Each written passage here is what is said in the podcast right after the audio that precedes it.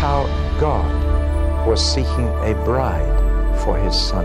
Each book is different from every other book. I'm trying to give you the keys for you to unlock it for yourself. You're listening to Unlocking the Bible by David Pawson. Visual materials featured in this talk can be found online at davidpawson.org. This is John Part 1. Well, now, we've been talking about the Bible as a library made up of many different kinds of books. And there are two facets of the Bible that we need to hold in balance. First of all, there's a variety, and secondly, there's a unity. And the variety is due to the fact that there are 40 different authors in the Bible, spread over a period of about 1400 years, and writing in three languages, and not one of them realized they were writing the Bible. Not one.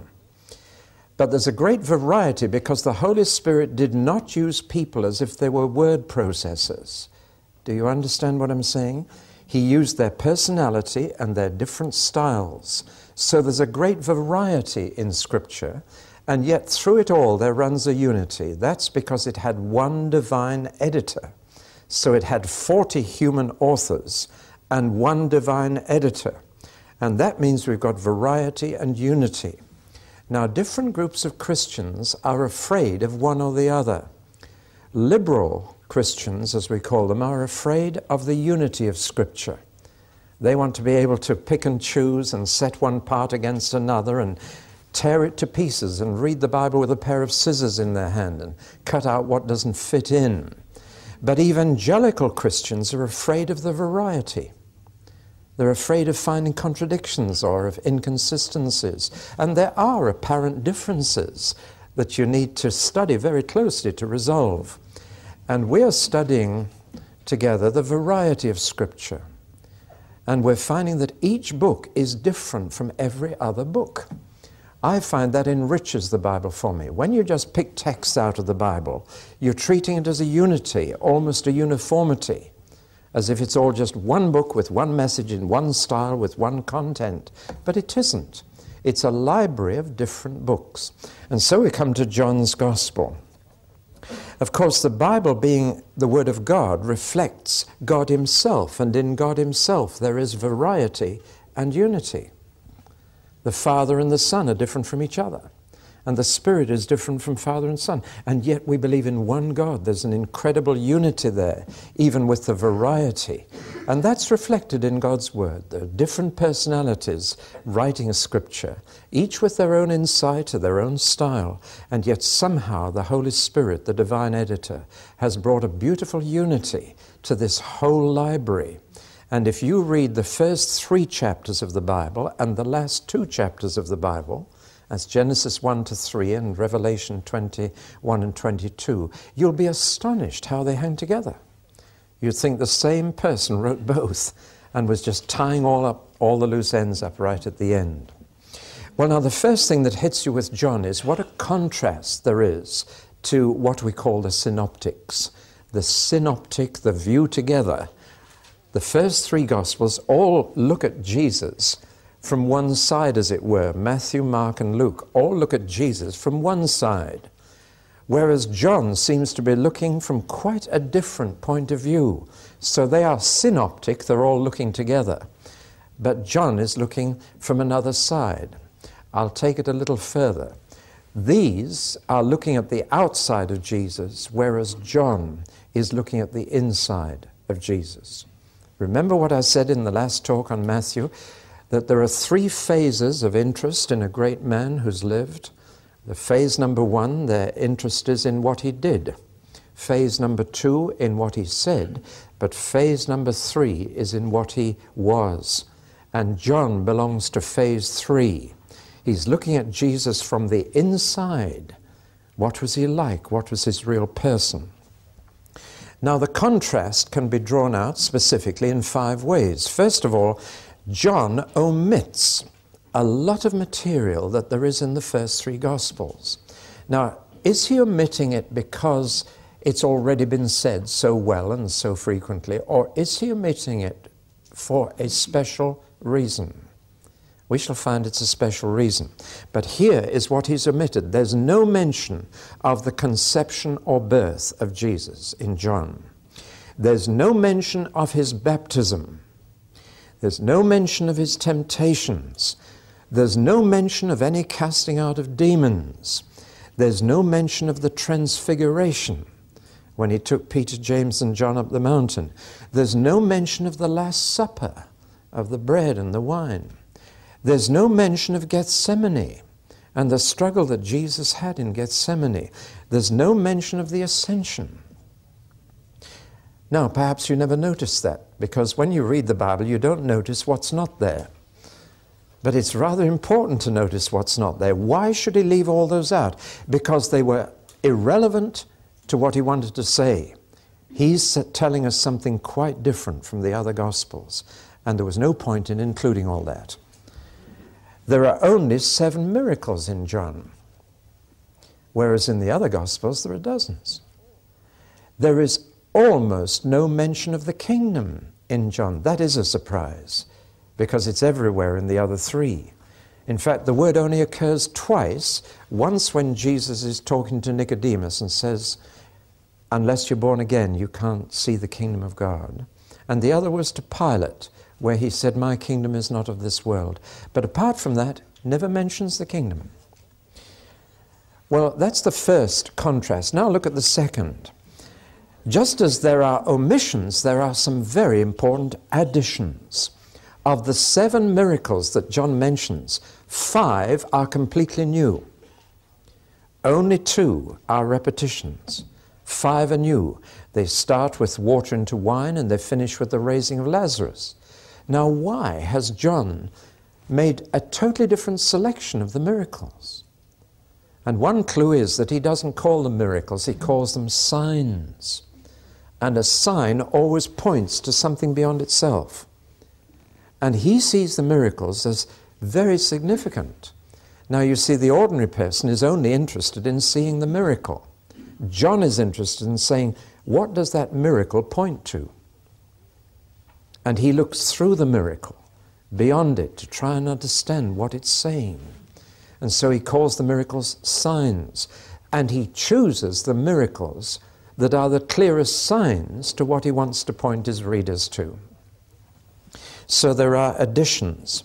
Peter and the foot washing only occurs in the fourth gospel. That's a very important story to him. Uh, as far as the people go, most of the stories about people in John are about individuals.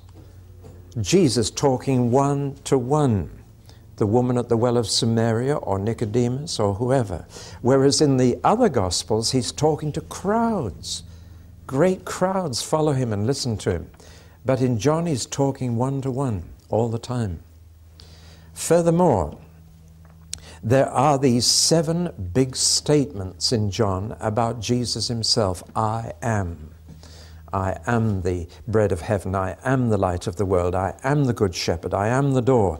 I am the resurrection and the life. I am the way, the truth, and the life.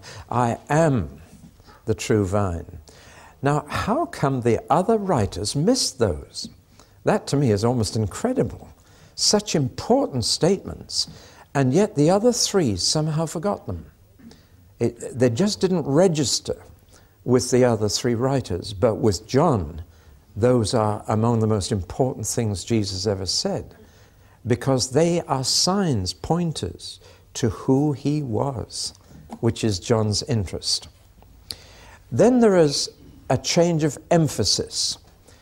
The other Gospels, based as they are on the outline of Mark, tend to use his framework of 30 months in the north in Galilee, followed by six months in the south. But John is quite different. Almost all of John is in the south. And interestingly enough, earlier rather than later. Now, again, there appears to be a contradiction. Matthew, Mark, and Luke say Jesus spent the first 30 months of his life in the north, of his ministry in the north. Yet John is saying he was in the south at that time. And again, liberal scholars love to point to the fact here's a contradiction, so they can't both be historically accurate. But actually, if you read John carefully, you'll find that Jesus did go south from the beginning, but for the feasts. Like a good Jew, he went up to Jerusalem three times a year. And John concentrates on his visits south rather than what he did in the north during that earlier period. So there's no contradiction. John is highlighting those three visits a year to the Feast of Tabernacles, for example, which none of the others even mentions. But Jesus went up for that feast and said some pretty important things at it.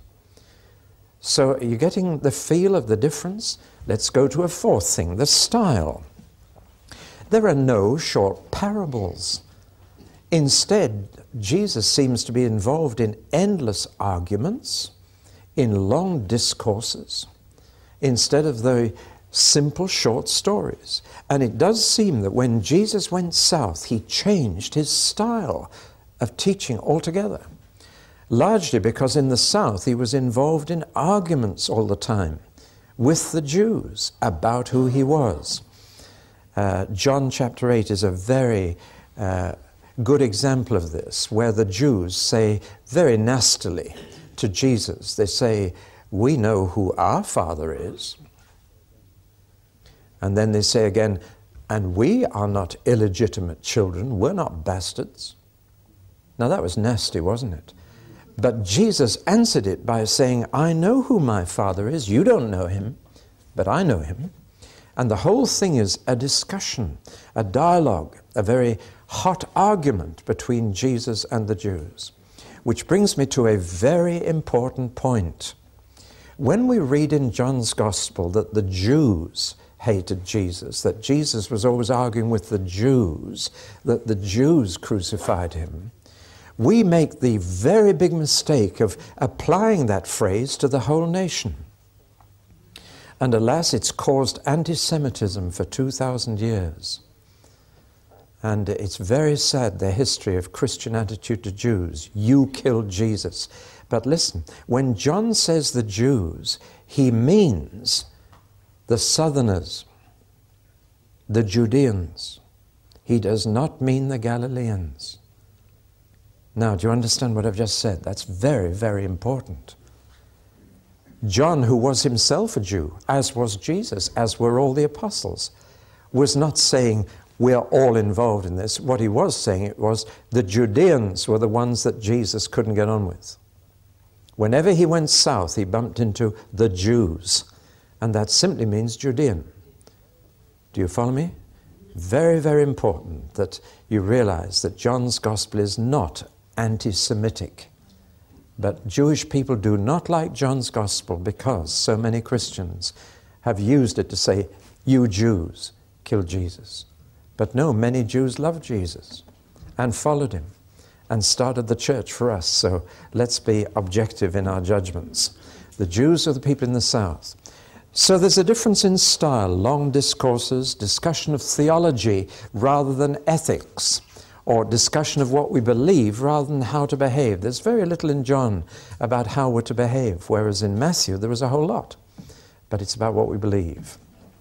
And finally, there's a big difference in outlook. And this is a little more difficult to explain. Hebrew and Greek thinking are very different from each other. And I'm going to be mentioning this again and again as we look at different books of the Bible. Trouble is, our Western education is so Greek that we read the Bible with Greek spectacles. And Hebrews are so different. Now, as far as John's Gospel goes, it's a bit of a mixture of the two. And John was writing this in a very Greek world. He was writing it in a town called Ephesus, in western Turkey as it now is. It was Asia Minor then. And it was a mixture of Greek and Hebrew there. And John mixes them a bit from this point of view. The Hebrews worked with a horizontal line of time in their thinking past, present, and future. The God who was and is and is to come. And all their thinking is on this timeline. And time has purpose and progress. Greeks didn't think like that. They thought on a vertical line of space, above and below, heaven and earth. Now, when you think in Hebrew terms, you're into a line of history, and Time is important and it's traveling in one direction and it's going somewhere and God has decided where it's going. He started off, He'll finish it off. But you're thinking all the time in terms of past, present, and future. And the first three Gospels, Matthew, Mark, and Luke, are on that sort of timeline. But John, while he doesn't leave it behind because he's Jewish, Nevertheless, he thinks primarily in his gospel of the vertical line between heaven and earth, above and below. No man came can go up into heaven except he who came down from heaven, even the Son of Man who is in heaven. But you see the kind of vertical thinking. Jesus is from above and he's come to the below. He's come down. That's, that's the thinking. It's an up and down gospel, whereas the others are a now and then gospel. Do you, you see the difference? Now, John is both, but there's a big emphasis on I came from above, this other world, and that's very Greek thinking, the other world and this world, that kind of thinking. And so there's a difference in outlook as well. Now let's uh, go a bit further. That's that difference there. The time, the horizontal line is very much Hebrew, present and future, and the key word in that horizontal thinking is age, the present evil age, the age to come, which we looked at in Matthew. But the key word here is heaven and the world. God so loved the world that he gave his only begotten Son to come down from heaven to earth to save us. Vertical thinking. The major emphasis of the Bible is on this. But as we shall see in a number of books, particularly Hebrews, when we get to that, there's a great emphasis on the vertical line, the up and down, and a combination of the two, really. Well, that's the differences. Now let's look at the person who wrote it to get his angle on it, and it's someone very, very special. A fisherman who ran his own retail business selling it as well, as far as we know. He fished in Galilee but he clearly had connections in Jerusalem, and it's almost certain that he had a retail business for selling the fish in Jerusalem once he'd caught them in Galilee. He certainly was a man of two worlds. He was a man of the north and the south, whereas most of the apostles were northerners. In fact, the only real southerner in the twelve was Judas of Kerioth, or Judas Iscariot. And he was a misfit anyway, as we know. Jesus found his real support in the north. But John was a bridge between north and south, and he clearly had influential connections down in the south. Now, of the 12 disciples, I don't know if you ever realized that at least five, and probably seven, were Jesus' own physical relatives. And that's really quite a tribute to Jesus, isn't it? That he managed to get so many of his family, but not of his immediate family until after his resurrection, none of his immediate family believed in him. None of his four brothers or his sisters. After the resurrection, they became some of his best missionaries. And two of them wrote part of the New Testament, James and Jude. But before, his immediate brothers and sisters didn't believe, but his cousins did. And it was from his cousins that he got at least five and seven, possibly seven of his twelve apostles. Now, out of those, he had three very close ones Peter and James and John. And out of those three, he had one special. Now, Jesus didn't have favorites, but he did have these inner circles and this one special. And whenever they sat at a meal, of course, they didn't sit at chairs with their feet out of sight under the table as we do. They lay sideways and their feet were right next to the face of the next person. That's why you had to have your feet washed before a meal. Since we stick our feet under the table, we just wash our hands, but they had to wash feet. But it meant that you were leaning on someone's chest. And literally, the person who leaned on the host's chest was the bosom pal, the bosom friend, the closest. And whenever the disciples sat at a table, John was in that position. And in a very modest way, he doesn't name this, but throughout the gospel, he says, The disciple whom Jesus loved. This is the one. I was the closest. Furthermore, he was not only the closest to Jesus, but he was the last surviving apostle, the last one to know Jesus personally. All the others had been assassinated by the time he wrote this book, so he had to get it down quickly since he was the last. And he'd known Jesus better than any of the others. He'd been in a position to whisper to him. Time and again, he'd had a private conversation, even when they were together with the others. So he had this unique insight. He's now an old man.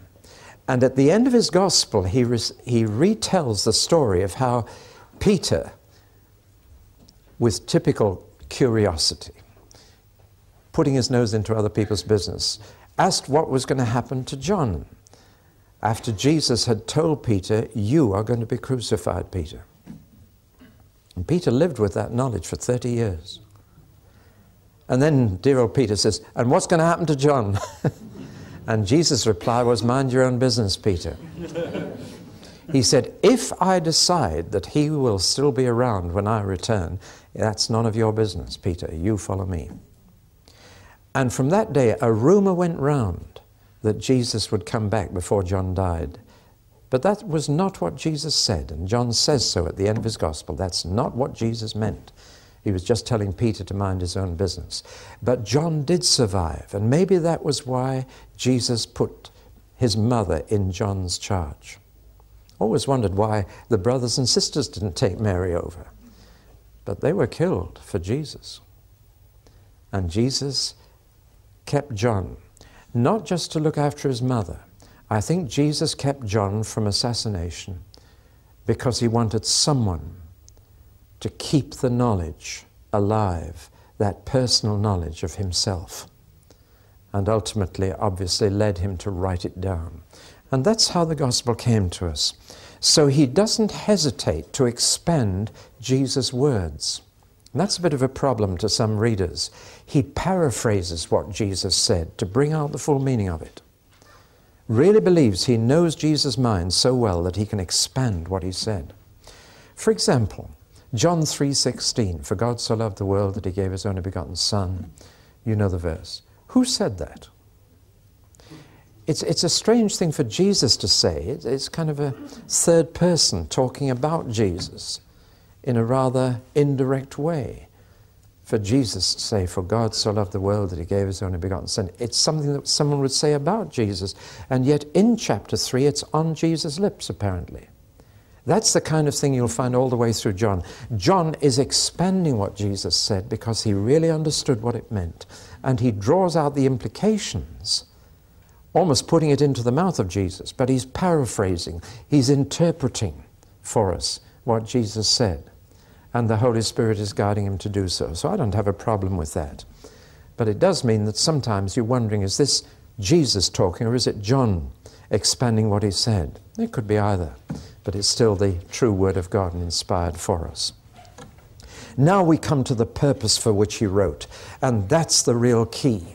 And just as Matthew gave us the purpose at the end of his gospel, about discipling the nations and teaching them to observe all that I've commanded. So at the end of John's Gospel, as uh, we had read earlier this morning, we have the reason. The whole world isn't big enough for the books if everything Jesus said and did were written down. But these have been written. In other words, I've selected what I've written. Out of all the material, I've carefully selected these things for this purpose that you might believe that Jesus is the Christ, the Son of the living God, and that believing you might have life in His name. Now, I'm going to retranslate that for you. I'm sure you know the New Testament was written in Greek, and Greek is not the same as English, and there are peculiar tenses of the verb in Greek. It's such a tragedy that they don't always come out in English. There is one tense of the verb which to me is crucial and it is called the present continuous tense. And it means to go on doing something. And to translate into English, you've got to add the two little words go on. For example, Jesus didn't say, Ask and you'll receive, seek and you'll find, knock and it will be open to you. He actually said, Go on asking and you'll receive. Go on seeking and you'll find. Go on knocking, and it will be open to you. And somebody says to me, You know, I once asked for the Holy Spirit and nothing happened. I say, But Jesus said, Go on asking. How much more will your Heavenly Father give the Holy Spirit to those who go on asking Him? And if you really want something, you go on asking, don't you? When our children wanted bicycles, Daddy, can we have bicycles? Then, not yet. A week later, everybody else has a bicycle. week later, save bus fares if we had bicycles. They, they go on asking. And in the context of Luke 11, where Jesus said, Go on asking for the Holy Spirit, he talked about a neighbor knocking at someone's door and going on knocking until he got them out of bed and got what he wanted. So go on. Now then, listen to the verse I've just quoted, properly translated. These are written that you may go on believing that Jesus is the Son of God. And going on believing, you will go on having life. Listen to John 3:16. It'll change it. It may wreck it for you, but listen. For God so loved the world that he gave his only begotten son that whoever goes on believing will never perish but go on having eternal life. That changed it for you. It should have done. It's not whoever once believes, it's whoever goes on believing. I'm sure you've heard this of Ephesians 5:18, go on being filled with the Spirit. That's the same tense. The faith that saves you is the faith that goes on believing. The faith you had yesterday won't save you today.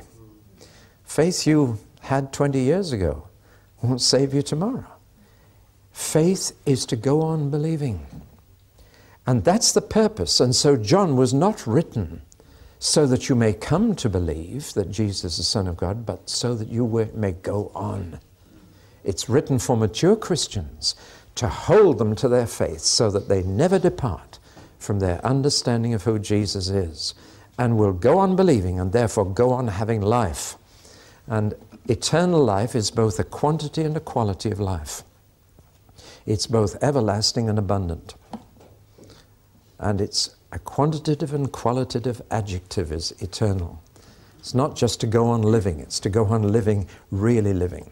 The Irish have a greeting, I love the greeting, may you live all the days of your life. now, that's what Jesus came to do. He came precisely so that we could live all our lives and really live and have life more abundantly. But you only do that as you go on believing. Doesn't happen if you just believed once 20 years ago. You will enjoy eternal life today if you are believing in Jesus today. And you'll enjoy eternal life tomorrow if you go on believing. And if you go on believing, you will never perish, but go on having eternal life. This is so important because this sort of once saved, always saved thing is such a neat cliche. And it's not to be found in the New Testament, incidentally. But people are resting on years ago. When they give their testimony, they can only talk about years ago, you know? And they're, they're resting in a false security. It's my faith today that saves me today. My faith tomorrow that saves me tomorrow. Go on believing and you go on having life. That's why John wrote his gospel. So let's look at this thing called believing. There are three aspects to faith in John's gospel and in his letters, incidentally. But we're just looking at uh, John's Gospel now. Now, the three aspects, by the way, this verb believing occurs 98 times in this Gospel. That is far, far more than the other three put together. Even Matthew, though I told you faith was a characteristic of Matthew, nearly a hundred times John talks about believing. And it's the verb he uses, not the noun. He rarely talks about faith, he always talks about believing, because believing is something you do. Believing is something active. It's a verb, not a noun. It's not something you have, it's something you do. And so he's always using the verb. But there are three dimensions to believing in John. And unfortunately, many people don't always get the three dimensions. I've given them uh, rather complicated names just for a bit of alliteration, but don't worry about that. Alliteration is the province of fools, poets, and Plymouth Brethren, I've been told. well, I don't know. But let's, let's look at these three words. First of all, credence. That means to believe that something is true. The key word there is that. To believe that Jesus died, to believe that he rose again. It's, it's believing in certain historical facts. It is accepting the credibility of the gospel, accepting the truth. But of course, that's not saving faith, because uh, anybody could say that they believe that's something. I know a budgerigar who sings hymns, belongs to an old lady in Cardiff, and can sing a whole verse of What a Friend We Have in Jesus. And when visitors come to this old folks' home, they hear a little voice saying, What a friend we have in Jesus. And they look around, they look around, and here's this budgie in a cage. And they push money through the bars of the cage for some reason. And the lady who owns it sends the money to a missionary in Africa. Now, that budgie is doing more than most church members. because it is actually praising God every day and it's supporting a missionary in Africa. See? And the old lady has sent 175 pounds already. You see? It's just a budgerigar, it's not a believer. And there are an awful lot of budgerigars in church saying the, you know, saying the creed, saying the creed, and yes, I believe that. And the creed is, I believe that. But see, that's only the beginning of faith, to accept the truth. The devil believes the truth too he accepts it and he trembles. At least he does that about it. He's not a believer. So, believing that something is the beginning of faith and accepting the truth, the words and works of Jesus. But then it must move into confidence to believe in someone. How many of you believe in me? Not a very great response. How many of you believe that I exist? There now you see, word the appeal properly, you get a bigger response. But you see, believing that I exist is one thing. That's credence. You find that credible. But believing in me, I don't even know if those who hesitatingly put up their hands actually do. If you give me all your money to look after, I'll believe it. To believe in someone, you've got to do something to show them you trust them. You follow me? That you have confidence in them and that's to believe in Jesus. Accepting the truth is the first step. Doing it by trusting and obeying shows Jesus you trust him. If you do what he tells you, you've got confidence in him. But even that is not enough. There is this third dimension, which I've already mentioned, which is to go on believing. And invariably, this verb in John is in this present continuous tense which means to continue believing. In both the Greek and the Hebrew languages, faith and faithfulness are the same word. And you, sometimes you don't know which it means. In other words, if you really trust someone, you will go on trusting them whatever happens. You follow me?